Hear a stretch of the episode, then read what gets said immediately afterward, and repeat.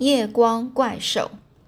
那上次我们最后说到，那个首领跟游哥跟这个女这个美女啊，这个美美丽的少女，呃，富呃富罗里呢，他们到他们两个人是到哪里去了呢？那我们故事就继续讲下去吧。这从草地的边缘向深谷很深的深渊的深谷啊，很深的那个峡谷走去，下面就是那种那个无底的没有底的那种泥沼啊。这一望无际的，就像对面扩展开来，一望无际就是这样子看过去，然后整个非常广阔。这时候呢，这游哥的首领的十三个手下已经来到了深谷的上面，他们立刻呢就就是把那个马呢勒住了，就停下来了。原来呢，在那边的草地上呢，追踪富兰林而来的那八只猎犬正靠着靠着靠拢在一起，就是非常近的靠在一起，像这个。呃，峡谷下呢，整个是去眺望着，去看着那那往下看啊，这这八只猎犬，而这八只猎犬的耳朵呢，都是贴着，尾巴呢也都垂下来，身体呢也都紧紧的缩在一起，没有过去那种很凶猛的那个样子，好像发生了什么可怕的事情。而这这十三个手下呢，就就在纷纷的就说着说，山谷的下面一定发生了什么事情啊！来来来，我们都下去看看吧。那其中有四个比较胆子比较大的呢，他就跳下马，然后右手拿着手枪，非常小心翼翼的向深谷那边走过去。那是一个非常陡、非常陡的一个斜坡哦，在途中的杂草里，高高的耸立着一块大岩石。而这岩石呢，据这个村里的人传说啊，那是上古时代的原始人在这附近居住的时候呢，不知道从哪个地方搬运过来的。那其中一个人呢，是走上去了，朝那个漆黑的岩石背后看了一眼，手指呢就在那里，转身就说：“那不就是富罗琳吗？”果然是那美丽的农家少女富罗琳，她动也不动的就趴在那里。而这四个人呢，就走近了一看。这个富罗琳啊，他早就已经死去了啊！可怜的富罗琳，竟然遭到这样的不幸啊！一时之间呢，就连这四个一向非常残暴成性的人呐，都不免动了怜悯心。可是他们四个人忽然脸色一变，原来他们又发现，在十八尺外的一个左边呢，有一头黝黑的黑黑的巨兽，很大的一个怪兽。那头怪兽外形虽然像狗。可是看起来却有，它看起来它的体型呢，就像小牛一般的大小。它的头左左左右不停的摇晃着，在它那个两只很大的两只硕大的脚底下趴着一个人。从那个人的的整个装装束，就是整个他的一个衣服呢，呃，衣衣装上看来呢，一眼就可以看出那个就是他们的首领游哥。原本呢是愣在那里的四个人呢，赶快就举起手枪，朝着那黑色大怪兽，然后往它方向射过去。但是他们也许是过度紧张的原因呐，射去的子弹竟然都落空了。这时候，那大怪兽转过头来，这大怪兽的下颚，就是整个下巴呢，是滴滴答答的流着鲜血，而他正用那炯炯的、炯炯有神的那个目光啊。是向向这个四个人的那边看着，这样子好像马上就要扑过去似的。而这个四个人呢，吓得浑身发抖，再也没有射出第二发子弹的勇气。于是呢，就赶快掉转掉头啊，转身没命的向后逃。然后呢，爬上了草丛的斜坡，几乎连气都喘不过来了。他们就说着：“快点，快点，快点逃命吧！这手里呢，一定是被咬死了。”这是一只魔犬，黑色的大怪兽。哎呀，那富罗琳也死了。哎呀，不要多说了，说不定咱们再慢走一步呢，也会没命的。于是呢，他们呢好不容易来到了深谷的上面，把这情形向其他九个人述说一次。不用说了，每个人呐都吓得面无表面无人色，面无人色就是整个表情非常白啊，连忙啊就是。把这个调转这个码头呢，然后带着八只猛犬、八只猎犬，一溜烟似的就跑回了巴斯卡比尔的的那个宫、那个那个家啊，他们家去了。玉邸啊，玉邸。就是那个巴斯卡比尔家回去这样子。那接着呢，这个这个抄录的这个就是巴斯卡比尔的这个要写给巴斯卡比尔的后代子孙呢，里面呢又有文章又开始写了。这个给巴斯比巴斯卡比尔比尔家的后代子孙们，我所以要把这个我呢，就是前面所提到的哦，就是那个呃托马斯托马斯巴斯巴斯卡比尔这个人写的。啊我之所以呢要把先祖，就是祖先尤哥他死于非命的可怕事实，死于非命就是一个死非常惨啊，死的非常惨的这个事件事实呢，秘密的记录下来，是为了要告诉我们的后代子孙，大怪兽这个魔犬的阴魂啊，直到现在还在我们的家族里作祟，也就是还在扰乱他们家族的人呐。而关于魔犬作祟的事情呢，绝不是迷信。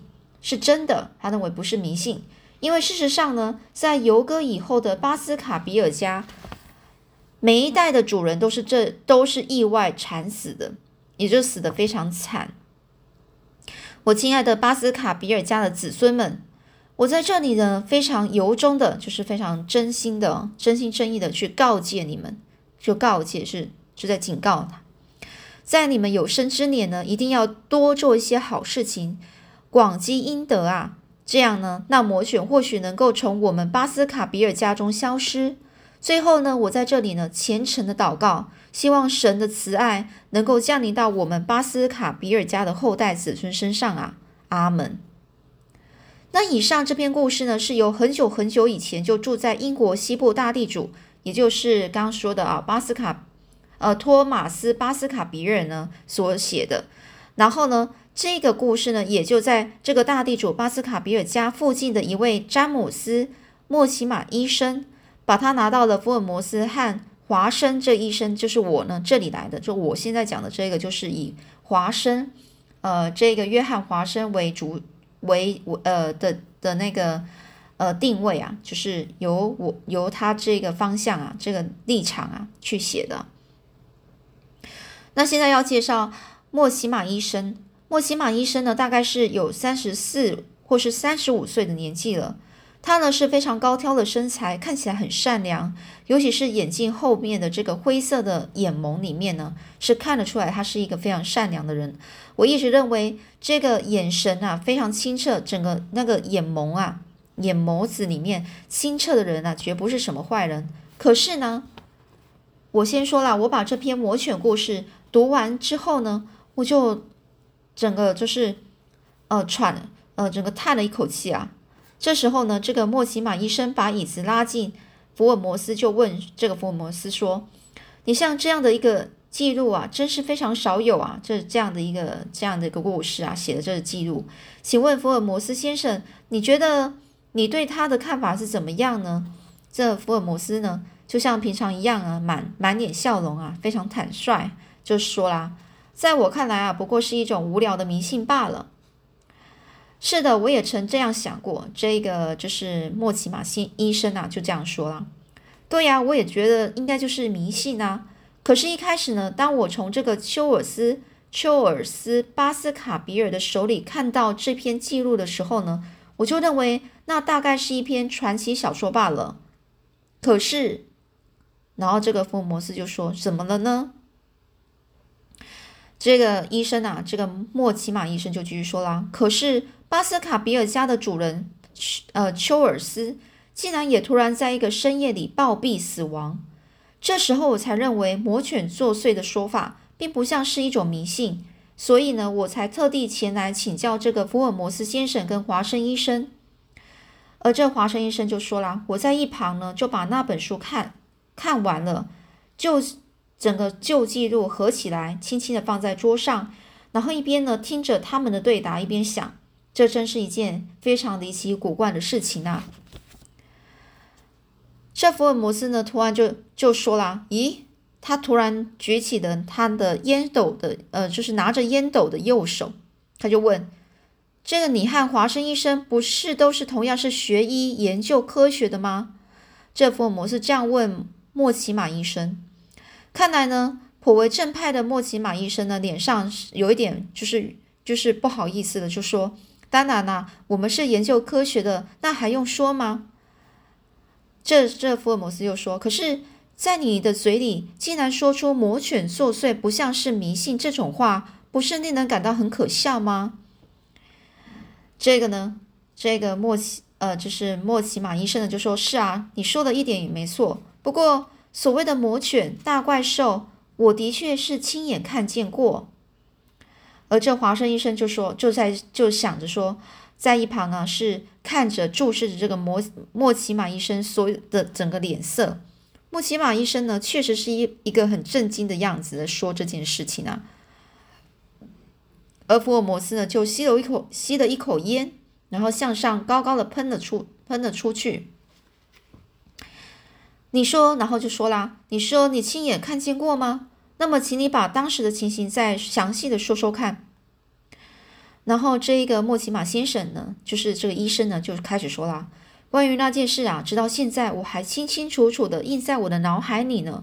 那是在丘尔斯暴毙的前三天的晚上，我要去为这个心脏衰弱的丘尔斯先生做日常的诊视。日常诊视就是像平常一样，医生帮病人去检查他的身体啊。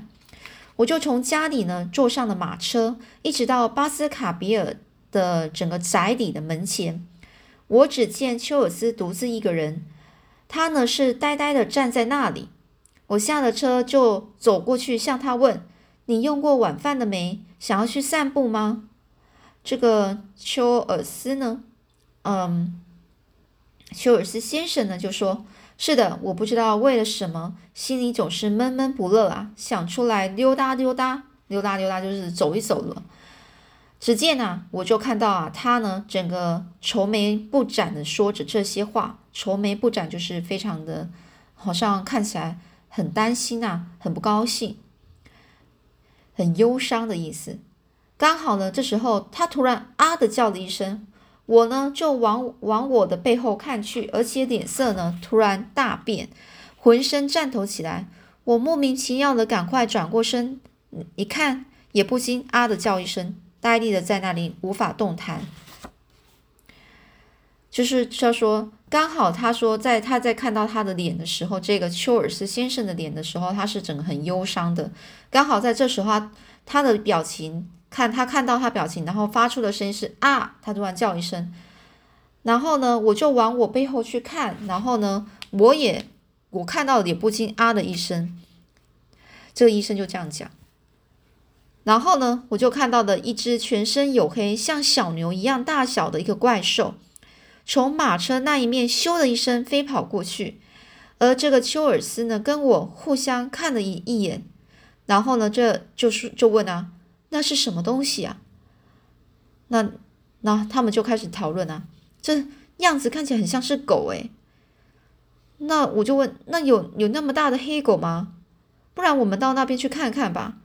于是呢，我们两个呢就鼓起勇气啊，就从这个马车那边走过去。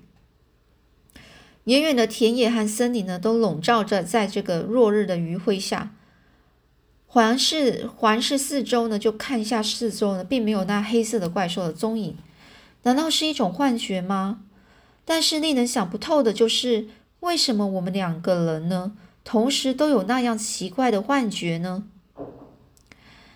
这时候呢，这丘尔斯呢，就就说：“我们还是进屋子里面去吧。”他就推着我向他的家里面走过去。太奇怪了，刚才看到的到底是什么呢？我们两个人就走进了这个丘尔斯的房间之后，还是惊魂未定啊，是很害怕的。随后呢，我们就东拉西扯的，就就聊了一会儿。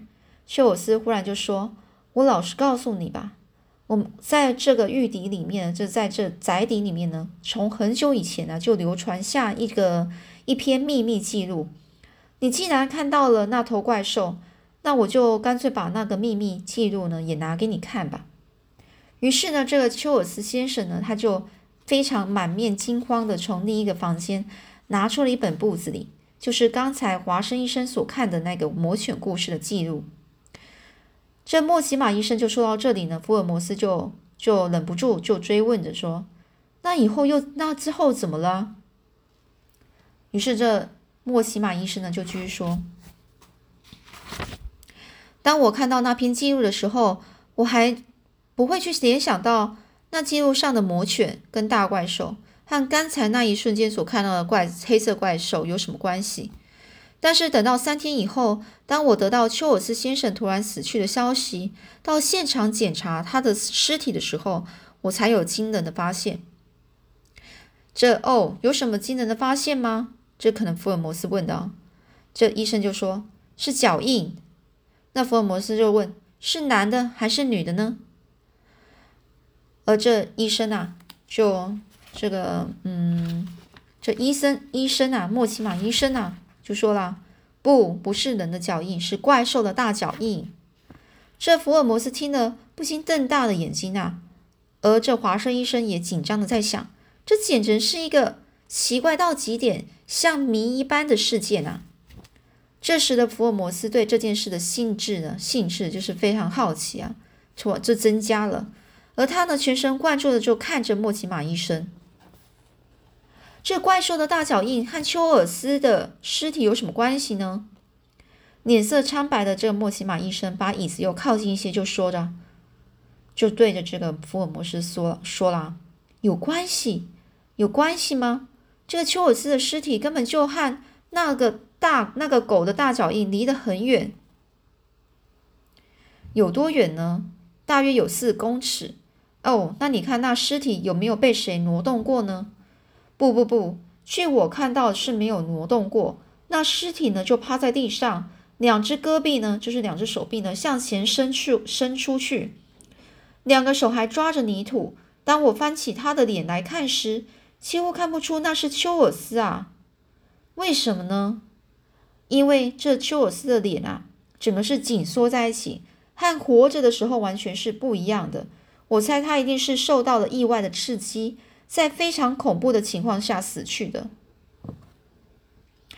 那尸体上有什么伤痕吗？这福尔摩斯又继续问啊。我已经详细检查过了，这医生说了，我并没有一点。看没有看到一点伤痕，那有没有被毒杀的嫌疑吗？就是有没有可能是被毒杀的呢？这医生又说没有没有，绝对没有毒杀的嫌疑。这福尔摩斯又问：那么检察官、侦探和法医都来过了吗？他们的判断又是怎么样呢？这医生就说他们的意见是非常一致，都认为没有他杀的嫌疑啊，就是不是别人杀的。这福尔摩斯就说：“那么，就依你的想法，他是怎么死去的呢？”这医生就说：“一定是突然间受到特别的惊恐，一个吓到的，使衰弱的心脏血管爆裂，因而致死的。这是我和法医共同的看法。”那福尔摩斯又问：“那刑警队长都来过了吗？”那医生又说：“来过了，就是从伦敦警察厅赶来的这个赖氏的警官。”这福尔摩斯又问：“那么是谁最先发现尸体的呢？”这医生就说：“是巴斯卡比尔家的总管，他是名叫巴利马的人。”这福尔摩斯就说：“华生，请你把这名字给记下来。”这华生就说：“好的。”于是呢，这华生就拿出放在口袋的这个黑皮侦探手册，就这样记着了。巴利马，夸胡呢是写巴斯卡比尔家的总管。好了，那故事又是怎么样发展呢？我们下次再继续说喽。